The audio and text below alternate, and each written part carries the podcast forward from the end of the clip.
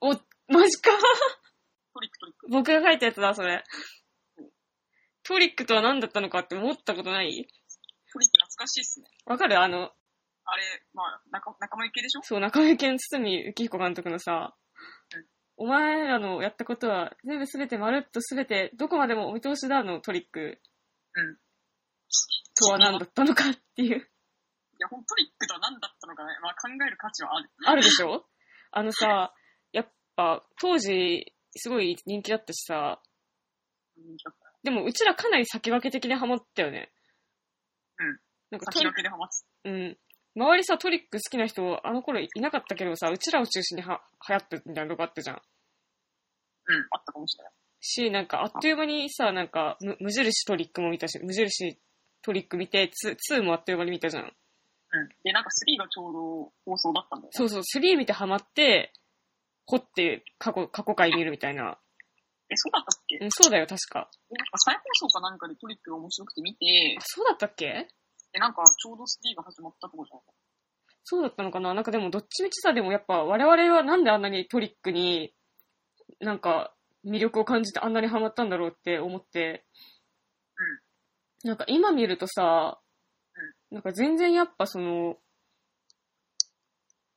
なんか、おうん、なんかその登場人物が、やっぱ割とさなんか、なんていうのか、ダサい人たちが出てくるじゃん。あのー、あれでしょ霊能者のなんか信者とかが、非常に痛いみたいな。いことでしょそう。だしなんか田舎の地獄みたいなさ、あの、田舎の地獄めっちゃ感じるよね。環境ばっか書くじゃん。なんか、田舎で霊能者がなんか来て、それに洗脳される田舎の人々みたいな。で、みんな方言を喋るみたいな。うん。うん。あれ、あ、なの、あの世界観になんでハマれたんだろうって思って。うん。確かに。でもやっぱ、その、謎の選び方が面白かったのかな、みたいな。うん。まあ、シンプルに多分そのミステリードラマっていうのがまあまず面白かったっていうのがあるかもね。うん。まあ、あとなんかあの微妙な間が面白かったんじゃないかなその、やっぱさ、その演出のなんか、速さみたいな、なんていうの。なんか、特撮っぽいんだよね、やっぱ。なんか、うん。あの、効果音とかが面白かったんじゃないうん、てかその、セリフも特撮っぽいし、うんなんか実はこの間松永天満殺人事件見見たときに、ああ、あ、なんかトリックっぽいって 思ったんだよね。そうか。確かに。うん、トリックっぽくもある。うん。トリックっぽくもあった。私、なんかそういうのがでも良かったにしても、あんなハマるかなみたいな、 今になると思うんだけど、まあでもあってもしてたけどね。最終的には結構す、まあ飽きたじゃん。そうだね。てか普通にやっぱドラマシリーズが面白くて、映画は見に行かなかったよね。そうそうそうそう。てかさ、その山田直子好きだったじゃん。山田の、あの、山し田の子だっけうん、ベトネーリムックの主人公。あの山田の子だったっけそう、名前山田直子だよ、確 か。マジかもう完全に山田直子が上書きされてるから、京アニの山田直子ではない。仲間由紀恵が山田直子だよ。山田直子だったか。うん。好山田直子好きだったよ。きだったよね。てかやっぱマジシャン、マジシャン憧れみたいなのあったじゃん、当時。あったなんかマジックの練習とかしたもんね。そうそうそうそう。でもさ、やっぱ上田はさ、結構バカにしてたじゃん。 上田はバカにしてた。上田のことは結構バカにしてたじゃん。上田のことはバカにしてたし、なんか、あのまあそういう、まあ最終的にその上田と仲間由紀恵がまあくっつくのも、え、くっついたっけえ、くっつくでしょくっつかないよ、あいつら。くっつくとこまではやってないでしょ、でも。やってないけど、くっつくでしょ。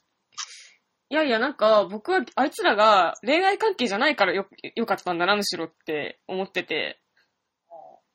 そのなんか、なんていうのかな、ブロマンス感があるんだよ、今見ると。あそうだね。まあでも確かになんか3とかになってくると、うん。なんかどんどんなんかくっつきそうな感じになってくるんだよね。えあい、つらそうだったかなでもなんか最終話とかに、ちょっとくっつ、なんか最終、なんか3の最終話とかで、うん。なんかくっつくじゃないけど、やっぱや山田がいないと嫌だな、みたいな感じになる、上田が。うん。から、なんかや山田を助けに来るし、みたいな、なんか、追っかけてきたりするんだけど、やっぱそのなんか恋愛対象としては絶対見てないし、なんかやっぱ相棒感の方が強かったから、それが良かったのかな、みたいな。でも確かに、それはトリックのいいところではあったが、うん。なんか相棒感よりもな、なんかちょっとなんだかんだやっぱこいつらはくっつくんだろうなみたいなのを察し始めて、うん。なんかちょっと嫌になっちゃったっていうか冷めたみたいなところはああった気がするあそうなんだですようん。うーん、いや、なんか、そうか。でもなんかそのさ、でもそこまでさ、山田と上田の関係性に憧れは抱いてなかったじゃん、当時。うん。別になんかそういうものとして受け入れたけど、なんかああいうのを見、見、見て浴びてたせいで、後の人生で、 フランスにハマったり、BL にハマったりしたんだ、きっとって思って。まあ確かに。あ、まあ。てかなんか私もなんか見たんだよね、確か。なんか、あ働き始めてからちょっと見た気がするあ、。そうなんだ。うん。で、なんか、ふーんって感じ。確か。うん、でもやっぱなんか、あの頃のなんか刷り込みの影響はやっぱ結構多分にあるから、うんなんかトリックのせいでこうなったみたいなとこは、無視できない存在だよね。そう。まあ、それはそうかもしれない。うん。でなんかあのーうん、なんかもう、なぜか昔からさ、うん、なんかその、トレンディドラマみたいなものうん。に対する反感みたいなのずっとあるわけじゃん。あったわけじゃない。うーん、てかその、トレンディードラマって、てかやっぱそのドラマ見るとしたら学園ものか、うんその刑事ものか、うんどっちかぐらいしかなかったかな、みたいな。その、普通になんか恋愛ドラマは、なんか度外視して、アウトオブ眼中みたいな感じだったよね。確かに。そう。で、なんか、興味すら持たないみたいな。で、なんかまあ、だからその、まあ、トリックハマったし、うんうなんか、まあ、あの、なんか何やってたか覚えてないけど ん。そうなんだよな。ウォーターボーイズとか結構好きだったけどね。あ、オートフェズか。あと動物のお医者さんも好きだったし。あ、動物の質は面白かったね。うん。あと、継続とかさ。継続は見てないじゃん。堤幸子だ。あ、継続って堤幸彦なのえ、そうだよ。え、でも僕、継続なんか5話ぐらいから最初まで見てたよ。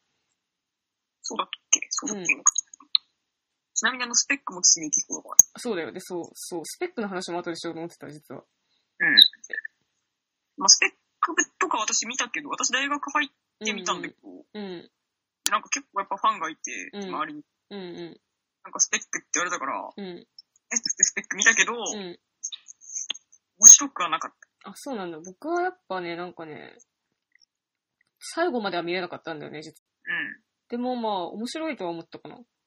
うーん。なんかさ、エンディングの入り方が超かっこいいの知ってる覚えてるオープニングの入り方だっけななんかどっちだったか忘れちゃったけど。よく覚えてない。ん何のことだろう 何のことだろうって感じだから。ななんか何かが腐敗していくみたいななんか映像を早回しで撮ってみたいな。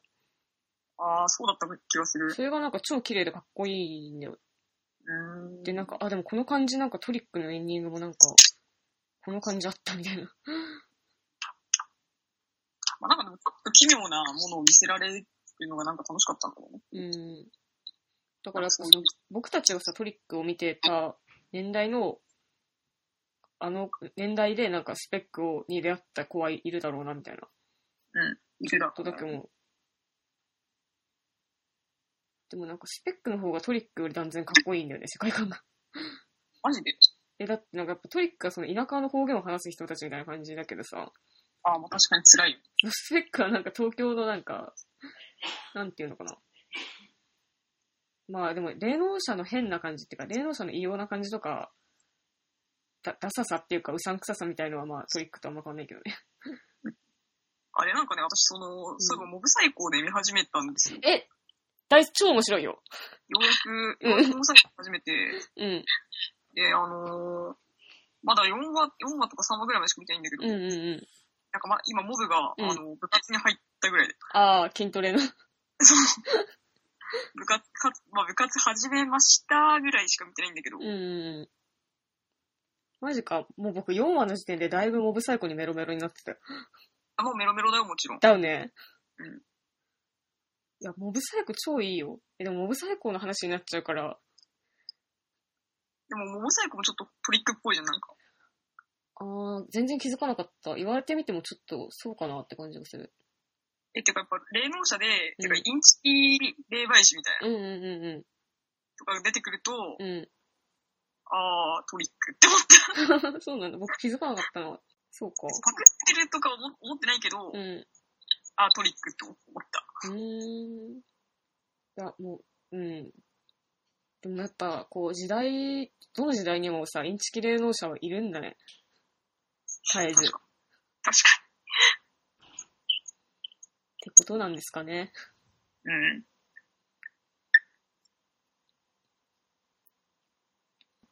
でもやっぱオウムだと思ったんだけどね、トリックってそうね。なんかちゃんとさ、物事を、なんか、中学生ぐらいになってからトリックを振り返って、うん。あ、オウムか、みたいなのは、こうまあオオウムとかがあって、なんかやっぱ宗教って何なんだみたいな。うんうん。やっぱそういう自自負とかもあって、やっぱうりんああいうなんか、インチキ芸能者が成敗するぜみたいな。うんうん。まあ多分上田の仕事もなんかやっぱ、 そういうところでなんか食ってんだろうなとか思うけどね。あ、いや、上田はただの研究者でしょ、大学の。だけど、だからあの、まあオウムとかがあったから、うんう別にそのトリックってその架空の世界だけどさ、ん。うんうまあなんかああいう上田みたいな教授って多分現実世界にも、ん。うんまあ多少はいて、うんうそだってやっぱオウムみたいな事件があった後とかってん。う、んうん。ありがたがられたりしたのかなみたいな、そうかもね。とは思いましたね。うんうん。そっか。あとさ、やっぱ結構ちゃんとさ、あの、マジックで、手品で、その霊能者がみんなを騙してるとか、そういうのがちゃんとさ、そういうトリックがちゃんと説明されるし、うんそういうのが面白かったのかもね。ああ、毎度毎度ちゃんと。そうそうそう、用意されてるのが。ってことかな。じゃあまあトリックのせいでブロマンスにはまったし、 なんか霊能者とかはいつの時代もいるという結論でいいかな。うん。まあトリックの生徒は言い言い難いけどね。うん、てかと多少、多少はある。まあ、君がそう考えるのはありだと思うけど。うん。スラムダンクをディスる。出たー。僕のくじだー。ディスりますよ。ちょっとまあ勝手にディスってくれ。いやさ、スラムダンクは好きだよ。スラムダンクのことは好きだし、なんか高校生の時に一気に読んじゃったし、うんあの、まあやっぱ本当にみんなに認められるべき漫画だし、僕も大好きなんだけど、なんかやっぱ、スラムダンクここが気に入らないなってとこが、やっぱ何点かあって、はいあの、そのなんか、スラムダンクってなんか、まず桜木花道があんま好きじゃないって話をしょっちゅうしてるじゃん、僕。なんか永遠に聞いてる気がすそうる。そうそう。なんか、会うたびに終わり。花道嫌いじゃん。僕って花道嫌いじゃん、みたいなことをさよく言ってると思うんだけど。なんかその、スラムダンクってさ、多分そのバスケっていううんスポーツだからだと思うんだけど、なんか結局さ、なんかさ、あの、才能のあるやつが、なんか、集合すればいいみたいな価値観のさ、漫画じゃん。そうか。なんかその、だってその、なんていうか、湘北っていうそんな強くないチームが、そのゴリが今まで頑張ってたんだけど、そのルカワっていう天才1年生が入学してきてくれたことと、いきなり現れた桜木花道の入部と、怪我から帰ってきた両チームみたいな。 そのなんかチームが強くなる瞬間ってさ、なんかこう、新キャラが登場した時なんだよ。なんか花道が、その、庶民シュートをなんか何何百本も練習するシーンとかも、まああったけどうん、なんかやっぱその印象としてさ、なんかあの、一番なんかその、チームが強くなった瞬間って新キャラが登場した時なんだよ。まあ別にそこに対して文句なんもないけど、私。マジかよ、それ、その価値観嫌なんだけど。なんか、小暮がアップデートしてったりとかした方がさ、全然良くないうん。いやー、なんかそ、その価値観がすごい嫌なんだよね、スラムダンクの。アップデートするうん、っていうのも確かにありだと思うけど、うん、あのー、しょうがないじゃん。いやー、嫌だよ、なんか、小暮もさ、なんかさ、高校で部活やったらわかる。あー、まあ、それはね、そそうかもしんないけど、うーん、なんかその、小暮もなんか、その、花道が入ってきてくれたから、俺たち勝てるんだ、みたいな感じで喜んでるの、なんか、すごいね、なんかね、お前それでいいのかって思いながら読んでた。いや、もちろん、小暮も頑張るべきだし、俺だって毎日頑張ってるよ。うん。うで、やっぱ坂道、花道の持ってる、ん。うん。あの、ポテンシャルにはかなわなかったんだよ、小暮っていうのそうは。なんだよな。それが、まあ、それは、なんかやっぱ現実問題そうなんだが、うん。いや、いやでも実際だって小暮が試合に出てることもあるしさ、うん、あるある。小暮もすげえなんか活躍してさ、うん。やったぜメガネみたいな。うん。私やっぱなんか練習相手としてなんか、いろんな技をひろ、なんか、花道の教えてあげたりとかさ、そう。するからね。で、そういうの含みで私はありだと思うし、うん。まあ、あのーなんていうのかな。別にそこに対して文句は私はないし、 うあのーなんだろうな。ん。確かにその、スラムダンクがじゃあムカつくから、うんなんか、あの、こういう漫画を描きたいんだよね、みたいなんだったら、すごい、すごいいいいいアイデアだと思うし、ああるある。それはまあ続きあるよ、当然。てか、その、スラムダンクを受けて黒子のバスケがどうだったかとか。 うんいや、まあもちろんね、黒バスの話にいつなるのかなって思ってた けど、バレてた。でも黒バスだってさ、キャラが出てさ、強く、強くなるわけじゃん。そうなんだよね。怪我から帰ってきた清志が登場した瞬間とかね。そうそうそう。でもなんかやっぱ、黒バスって基本さ、なんかさ、その天才、その、天才ご6人が解散して、なんか新しいチームで仲間と共になんか強くなっていく話だったじゃん。うん、まあそうだけど。だから、なんかその、黒バスのそのなんか強くなる瞬間ってやっぱ普通に技を、新しい技を得た瞬間なんだよね。じゃあまあ小暮も努力をしてると。そうそう。てか、むしろなんか黒子がこびれじゃんみたいなところから始まるからさ。うん。いや、黒子はでも小暮より強いと思うけどな。うん、まあ、小暮ではないんだけどね、別に。なんか、それならもっとなんか、小暮にふさわしいやついっぱいいたけどさ、振り旗とかさ。栗畑すげえ、もうなんか五五感だけ覚えててどういうキャラだったかわかんないわ。うん、なんかでも、その程度の印象なのはもう仕方ないと思う。 あの、なんか、なんかやっぱ、そのキャ、なんていうのかな、一人ががん、一人が頑張るっていうか、なんかその才能とかが、力とかで、を、あまりなんか重要視してないんだよ。クローバスってなんか、重要視してるように見えて、実は否定してるんだよ。 うーん。それがすごい良かったなって思ってるし、えーなんかあの、配給もさ、うん結構さ、そうじゃん。まあ確かにね。でも配給はそのバスケじゃないから、バレエだからうん、なんだと思うんだけどね、なんか、その強キャラ一人いても勝てないっていうの が配給じゃんうん。だからなんか最近のスポーツ漫画いいなって。あ、うんもうそうそういう漫画が増えて嬉しいみたいなそういうことだよそねう。そうそう。なんかこっちの方が好きだし、なんか、いいなって思うんだよね。うん。じゃあ次のくじいきます。うん。あーな、ナナシランステニス部の話。あ、はい。 はい、どうぞ。でもさ、はい。まずさ、いつ、いつ読むのえ、あの、君はいつナナステを読むのえ貸してくれればいつでも読むけど。してくれたらいつでも読むのか。うん。いや、まあ、ナナシラステリズムのことを知らない人も多分多いと思うから、まあ、うん。ちょっとナナシラステリズムを、まあ、ざっくり話すけど、うん。まあ、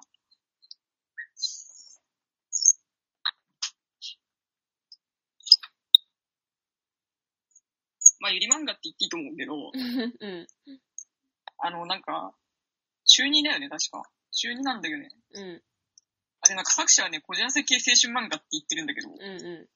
うで、なんかその中2の女の子が3人いて、ん。で、なんか、3人でこう三角関係が発生してしまうっていう。 女、女、女で。そんな女女3人で三角関係が発生しちゃうんだよ。うん。で、この3人の名前が、うん。あの、わしを、ああ、あの、あれか。が、うん。知らない。ベガ。そう、あ、なんだっけ。あれがデネブ、アルタイル、ベガです。 まあ、デネブ、アルタイル、ベガで、 うん。まあなんかあの、三角関係が始まってしまって、片思い三角関係なんだけど、うん。まあ、主役は白鳥っていう女の子なんだけどね。白鳥ね。そうそうそう。うん。 まあ、七助はね、あのすげえなんか、帯にさ、横有面子先生大絶賛とか書いてあるの。うん。すごい、あの、君が嫌いそうな感じだけど、まあ、僕はそのクズの本会だっけクズの本会が一番有名じゃんクうん。はいはいって思って見てるからね。ズの本会も私も、まあ、最初はムカついてたけど、うんまあ、アニメ化をきっかけにドハマりしましたけど、うん君は好きだよね。クズの本会面白いから。まあ、うんクズの本会とは別の時に話すけどね。はいはい。まあ、とにかく、んあの、す、すごいよ。なんだっけななんかそのさ、あの、長瀬の話なんか前一回出たよね。あの、あんま関数が出てないけど、好きな漫画の時にさ、長瀬って言ってたよね。そう。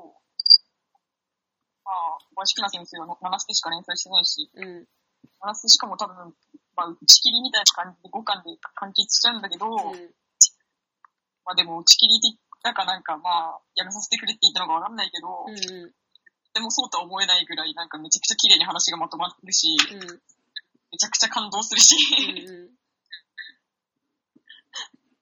いや、マジで結構あれだから、浜口竜介感あるから。そうなんだ。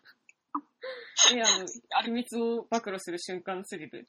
すごい気安い関係ではあるが、うん。こいつはここまで、なんか、こういうこと踏み込めるけど、うんうこいつとこいつだったら踏み込めないみたいな。ん。うんうなんかもいやーうそういうところがねんう、ん。ちょっとやっぱ、浜口竜介的、竜介的にうん。いいよね。まあ、その、なんかその、読んでみたい思いはあるし、うんあの、本当に貸してくれれば全然読むよ。うんただ自分で買ってどうこうとかはないからさ。てかもうまあね、買うしかないかな。うん別に買ってもいいしな。ここの分ぐらい。うん、だから買って送ってくれてるから全然読むよ。なんかそのさ、結構その、まあ、ゆりマンガって、まああんまり、あ、そう面白いと思うゆりマンガってそんなにないんだけど、うんうゆりとめ打ってん。う出してるゆりマンガってすっごい増えたけど、ん。うん。もうそれこそ本当に10年前から考えたらめちゃくちゃ増えたんだけど、うん。まあ、その、それこそ三角関係入り漫画とかってあある、なんか、まあ、ありがちではあるんだが、うんうで、なんか話もワンパターンでした。ん。うんうその、普通になりがちじゃん、そういう漫画って大ん。体。そう、だからぜ別にだって、あんま読もうと思わないもんね。その有漫画はその。そう。でどうせ少女漫画の劣化版みたいな感じになってさ、そう、だか大して面白くないじゃんっつって終わるっていうのが、まあよく、よくあるパターンなんで、ゆり漫画の。ようんうく、ゆり漫画が陥りがちな、ん。うあ話、やっぱり少女漫画の劣化版みたいになっちゃうっていう、ん。うん。まあなんかそういう悲しい感じに陥りがちなんだが、うん。あのー、落ちらないんで。 なるほど。そうです。七種のシリーズも落ちらないんで、うん。まあ普通に読んでいただきたいですね。か。え、てかその、そもそもその、ゆる漫画ってジャンルで出てるってことでいいのなの人は。いや、そうではないよ。あの、スクエニだよ。あの、T 向けで、うん。うかつ、なんか、結構とっつきやすいっちゅうの。んうその、まあ、本当になんか小5、6とか中学生とかがんうん。う、んうん。みんな、キャイキャイ言って、読んでくれよな、みたいいや、なんだよ、その、小5、6と中学生を舐めるなよ。な。い やだだから、いや、別に舐めてないけど、一番愛しい時期じゃん。うん。舐めてないけど、んあの、まあ、その、なんだろう、アピール層としてやっぱそこ、あ、そうなんだ。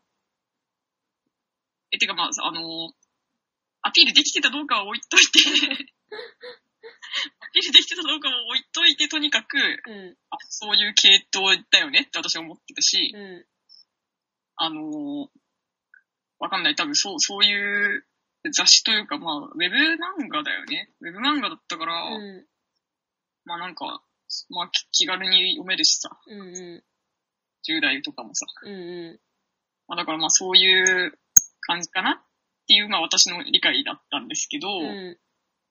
う当然、あの、まあ話もチープだろうと思うが、ん。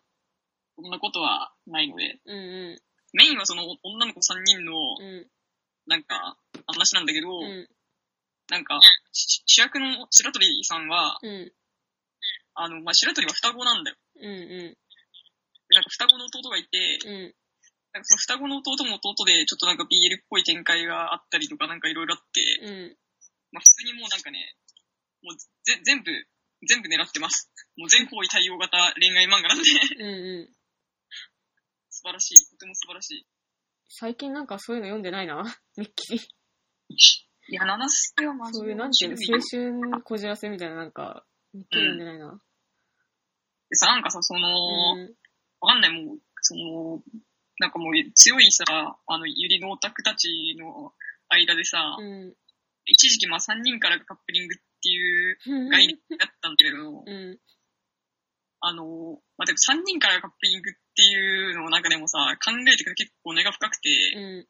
多分ね、もうシンプルに2人はプリキュアへのアンチテーゼだと思うんだよね、3人からカップリングそっていうれのはは。ね、いや、なんかプリキュアに大 きを置きすぎ、置きすぎだけど、その3人からがカップリングではなく、僕が最近思ってるのは、3人からが人間関係だと思ってるよ。まあまあ、まあ同じだと思うけど、うん。その多分2人はプリキュアとかのアンチテーゼ的に、うん。アイカツとかプリキュアがなんか3人組でなんかドラマをやりすぎてしまったがためうに、ん。 3人からカップリングになってしまったんじゃないかっていうのは私も想像なんだけど。 まあ、うん。 まあ、いろいろいたことはあるが、まあ、いい、いい、いいけど。 うん。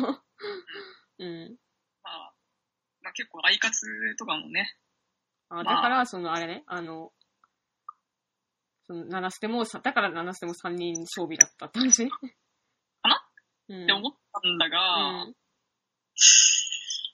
いや、やっぱ3人いないと、辛いよね、多分ドラマをこう展開させていくのって。その通りです。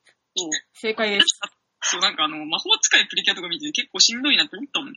魔法使いプリキュアって2人しかいなかったのあ、最初2人だった。あ、そうなんだ。こう2人でなんか、ドラマをやっていく限界中かうん、辛さみたいなのが、なんか私はちょっと、やっぱ辛いのかなと思っちゃって、結うん構辛い。え、だって言うてでも追加戦士いるでしょ、プリキュアなら。まあ追加選手いるんだけど、うん現れるまで辛かったってこと現れるまで辛かったよ。うーん。なんか、でも結構冒頭は、なんか魔法学校みたいなとこに行ってて、うまあその、プリキュア2人、プラス、なんかクラスメイトみたいなんうん。うんうんうん。ああ、なるほど。感じにはなるんだけど、うんまあでもやっぱりなんか、その2人の、なんかまあ関係性を軸に、うん。なんか1年話をやりきることの大変さみたいなのは、感じてしまった。大変、まあ大変ではないと思うんだけど、うん。もう、これはもう明確にちょっとディスみたいになっちゃうけど、うん。もうおじさんの限界性だよ ね。やっぱ、やっぱ辛かったか、みたいな。そっかまあもう、そっか10年以上シリーズが続くともういろいろやり尽くされてるっていうのもあると思うけど、 うん。うん。いや、まあそういうシリーズもあるってこあったってことだね、プリキュアに。で、あとなんだっけ、えっと、あさっきの話の流れで、うん。じゃあなんかこう、現在のじゃあティーンエイジャーたちがナナスナナステについてどう思ってたのかっていうのがすごい気になるねって話をうんうしたけど、こんうん。うん。れはちょっと私もすごい気になるし、うん。なんか本当に、なんかそれこそこういう時にお便りっていうのが必要なのかもしれない。ああ、七捨てを読んでた人からの意見ってことそう、七七を読んでる人が、なんか、すごい奇跡的になんかこのポッドキャストとかをなんか、えそう。 無理でしょ。うき聞く瞬間があったら、ん。すごいもう、ね、なんか自分の周りではこうでしたみたいなエピソードが欲しいよね。確かに。はい、はい、はい。はい、なになになにかさきのぞみあ、はい。なんか、七捨ての延長みたいな話。そうね、七七の延長になっちゃいますね。うん、いいっあの、すよ。ちょうちょうどリズトリのブルーレイも発売されたしね。うん。あの、今日ようやくね、あの、私の頭の上に祀ってあるだけだったリスト・青い鳥のね、うブルーレイディスクを、ん。うん。あの、プレイヤーに入れて、うん。特典映像を見た。本編は見れない。本編はちょっとまだ怖くて再生再生できない。かすきのぞみの話ね。いや、あ、かさきの、のぞみの方か。のぞみの方でオす。ッケーもちろん、リズタ大い鳥を見て、オッケー。うん。まあ、見た上でかさきのぞみに関してみたいな話だけどね。そうだね、ちょっと、あの、水鳥っていうのは、あの、響けユーフォニアムの番外編映画ですね。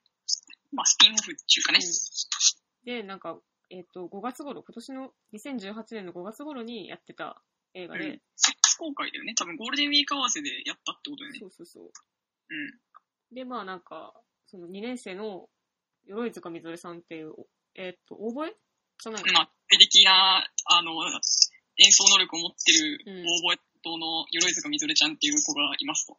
うん。と、なんか、中学からの友達の笠崎のぞみさんというね。のぞみちゃんはフルートを担当で、まあ、のぞみちゃんはもう天真爛漫な女の子なんだよね。うん。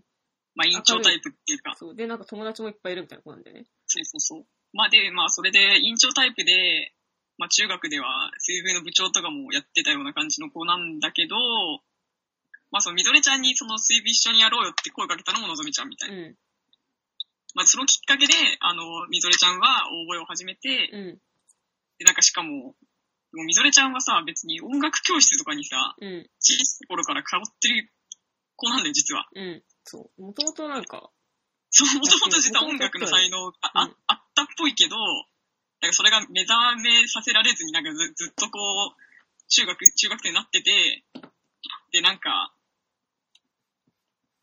まあ、そのぞみに声かけられたことをきっかけに、まあ、吹奏楽部にのめり込んで、打ち込んで、最終的に音大には、音大に行くみたいな。こうまあ、え、だからその、鎧塚さんの方は、はいあの、大声で大学に行こうとしていて、そう、美大、あの、音大に行きたいと。そうそう。で、笠木さんの方はそう、どうしようかな、みたいな。そう、で、なんかさ、っていまあ、う日常あの曲っていう映画だったよね。そう。そう。でリスすよタねー・オイトリーを、まあ、こんなラジオ聞く人間はみんな見てると思うけど、まあいいよ。はい。いいでしょう。まあね、なんか、のぞみが行くっていうから私も音大行くみたいなさ、うん。そういうね、なんか、まるで5歳児のような、うん。何々ちゃんが行くなら私も行くっていう、うん。そう、なんかそこからアップデートできてない少女なんだよね、あの、大声そのの、。そう幼稚なまま女子高生になっちゃってる女の子なんだよ。鎧塚みぞれっていうのはさ、うん天才的な音楽のセンスを持ってるのに。ねそう。まあ、のぞみちゃんはやっぱ年相応だからさ、うん。ちょっとこの子どうしようかな、ぐらいの。それに気づきつつもう、ん。そう、みぞれちゃんの音楽の才能にすげえ嫉妬してるけど、そうそうそ。なんかそれをぶつけることもできないっていうう。うん。まあね、で、まあ、ななんで笠木のぞみの話がな、なんでこうピンポイントで笠木のぞみのくじが入ってるのかっていうと、うん。あの、やっぱ原作と、リズトリってまあ、うん。笠木のぞみの扱いっていうかさ、うん。まあ、のぞみに対して、のぞみをどう描くかみたいなのは、うん。やっぱ原作に寄り添ってるけど、うん。やっぱり山田直子のそれの方がや優しいっていうかさ、うん。なんか武田綾乃はさ、結構望みをさ、あの、結構処刑しがちなんだよね。処刑しがち。処刑したがりなんだよ。うん武田綾乃ちゃんは。うん。 まあでも山田直子は、まあなんか、処刑しないんだよね。やっぱ処刑できないんだろうね。わからない。その処刑とは、なんかあの、いや、処刑とは、うーんとね、僕はあれ映画しか見てないからさ。いや、なんか、いや、なんか本当もう出てくるたびにね、あの、なんか、のぞみちゃんって、結構なんか、デフォルト表情設定笑顔みたいな子じゃん。うんう常に笑顔なんだけど、ん。あの、てかその原作のユーフォニアムってさ、だいなんか全部組子目線で書かれてるのね。うんうで、まあ、その、まあ全部、だから組子目線でなんか、こう、のぞみちゃんの描写とかがうわってあるんだけどさ、ん。うん。なんか、で、久美子ちゃんはさ、あの、のぞみちゃんの笑顔がさ、作り笑顔だってことに気づいてるわけよ。うん。で、なんかちょっと露悪的に書かれちゃうわけ。のぞみちゃんのことが。 なんか、この先輩本当に作れ、なんか笑顔作るの下手だな、みたいな。一言多い。で、なんかもうそれによって、やっぱな、さ、のぞみちゃんがさ、なんか隠してたさ、うん。なんか性格の悪さとかさうん、うなんかみぞれちゃんへの嫉妬みたいなのがさ、ん。うんうんう結構もうダイレクトに伝わってきちゃう面もあるわけよ、あー原作。ん。なるほど。確かに映画はそこまでそういうのをあんま感じなかったっていうか。そう。まあ結構やっぱ映画ってやっぱみぞれ視点みたいに、うん。ああの、やっぱ初めの時とかはすっげえみぞれ地点だったなって思ったよね、私は。うん、水視点だと思ったけど、まあ、決め1回ぐらいしか見てないから、一回しか見てない。 まあ、みぞれ視点だなって思うのは当たり前だと思うし、私も初めていた時はみぞれ視点だなと思った。で、君はなんか見たんだっけえっとね、映画館でだけだったら、数えてない。数えてない。でも20回は見てない。 ?20 回は見て ない。20 10回かはら見て20ない。の間ぐらいだよね。15より見てるか見てないかぐらいだと思うけど、まあはいで。も全然少ない方だと思うよ。そうなんだ。まあ、いいですか。普通にだって60回見た人とかいるもんね、リストリ。修行なのだから、あの、あれだから人によっては、うんその、まあリストリを見るじゃん。うん、で、なんかリストリが、あの、ハッピーエンドかどうか問題っていうのがあるじゃん。うん。だから今日のリズトリはハッピーエンドだった から、今日は一日健康に過ごせるとか、今日のリズトリはハッピーエンドだったから、うんもう何をやってもダメですみたいな。まあだからさ、ブルーレイがさ、うん発売されちゃったからさ、うん。私たちはもうリズトリ占いが自宅でできるっていう。理想がない。なんで、笠木さんの何を、何をについて喋りたかったので、その、片木さんの、なんか、あのーまあ、リズで描かれる笠木さんと、原作で描かれる笠木さんっていうのはやっぱり違うんだよ。その、金庫設置視点か、映像視点、映像でさ第三者視点かで違うってことね。うん、違う。圧倒的に違う。うんうん。圧倒的に違うし、違うし、あのーどっちがいいとかね、どっちが悪いとかではないんだよ。うん。ただ、あのーやっぱリンタ多い鳥で、あのー成し遂げたうん。偉いことっていうのはやっぱりあって、うん。あのーセリフを一切変えてないの原則から。うん。で、あの、うん変えてるのはシシチュエーションと、うん。まあ、シチュエーションだけだよね、拍手って。うーん。え、なんかさ、増えたり、増え、減ってたんじゃないあもちろん原作のエピソードを全部拾ってるわけではないんだけど、のうん。原作のエピソード全部拾いきれないし、うあのーオリジナルシーンももちろんあったりもするんだけど、ん。うんうん。まあ、その、やっぱ、映画と小説の表現手法の違いってことなのかなまあ、いやでもさ、やっぱさ、セリフがないじゃん。だない。からね、セリフを追加しないんで、あー、そうか。あのセリフを言わせちゃうと、うんうんなんかあの二人のあの、友情っていうのがさ、うん。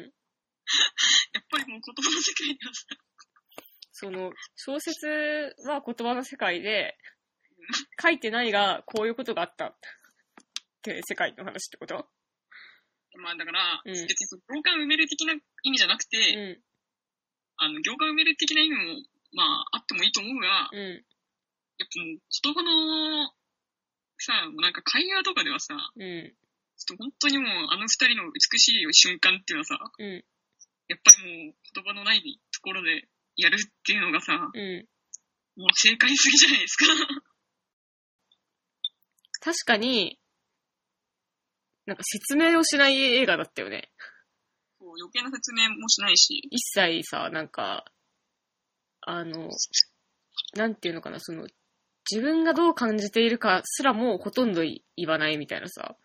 そうそうそう。私、そのなんか、リストリー当時見た、なんか、感感想としてはうん、なんか、その、別に30分の絵アニメでも、できたんじゃないのかな、これっていうことを。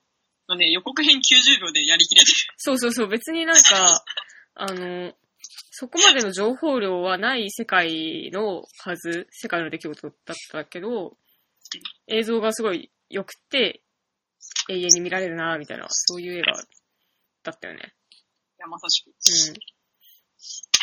もう予告編90秒でやればいいことを100分かけて映画にしてるっていう。いや、素晴らしい。まあ、美しい世界だったけどね。なんか、この土田矢野さんって、うん。あの、まあ、マルピングドラムをきっかけうに、んウテナにもハマった人なんだけど、うん。うん。この話したことあったっけなんか聞いたことはあるな、でも覚えてないなって感じ。で、まあ、その、なんだろう。まあ、そのフィクションの登場人物で、うん。まあ、なんか今、一番好きになったキャラクターは姫宮らしいらしい。そこで打てないかないとこがさ、なんか、そういう人なんだなって感じだよね。らしいか、みたいな。うん。アンシーかっていうね。打てないでアンシーかっていう、なんか、そういう人なんだろうなって、なんか、人間性をすごく表現しているよね、その。そうなんですよ。だからやっぱ、武田先生って多分さ、あの、うんこう、笠木、どっちかっていうと、笠木、笠木なんだようね。ん。サバサバしてて、明るくて、みたいな。えてかまあ、なんなんだろう、その、やっぱ若干自分を投影しつつもあるし、うん。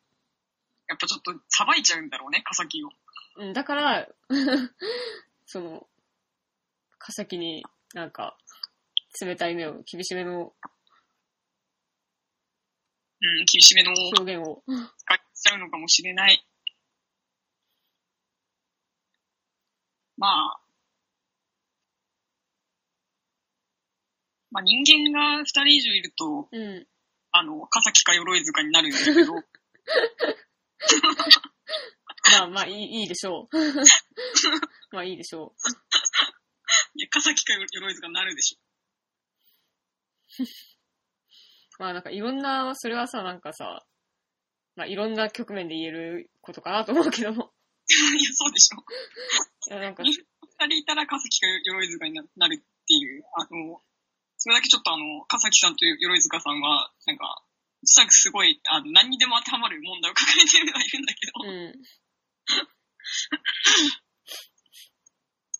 山田直子は圧倒的鎧塚なんだよ。そんななんか自分の考えてることとか言わなくて、友達とかそんななんか、あ、まさきさん、社交的な感じではなく、みたいな。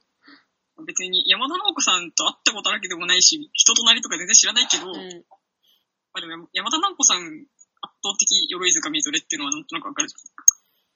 そうなのなんかわかんない。僕はさ、山田直子さんがさ、うんあの、ちゃんとその、あの、試写会のは発表会はいはいはい。とかで、その、ちゃんとし、ちゃんとしてる山田直子さんしか見たことないから、うん。え、だから、やっぱりその、まあ、みぞれちゃんであり、のぞみちゃんでもあるっていうのはもちろんそうだと思うし、うん。あの、まあ、そうであるからこそ、ああいう傑作映画が誕生したんだと思うけど、うでん。もその山田直子と武田になったら、あうん。の、山田直子が鎧塚みぞれちゃんで、武田のが笠木さんなんだよ。あ、はい。で、あの、吉田玲子っていう脚本家がいるじゃないですか。はいはいはいはいはい。多分吉田玲子と山田直子だと、山田直子が笠木さんで、吉田玲子がみぞれちゃんなんだろあうな、み、たいそうなんだ。 そこ、それはちょっと面白いな。な。っていうのが、まあ私の、うんうん。私が、あの、結構私の周りでは、そういう解釈で落ち着いてるんですけど、なるほど。それは面白い。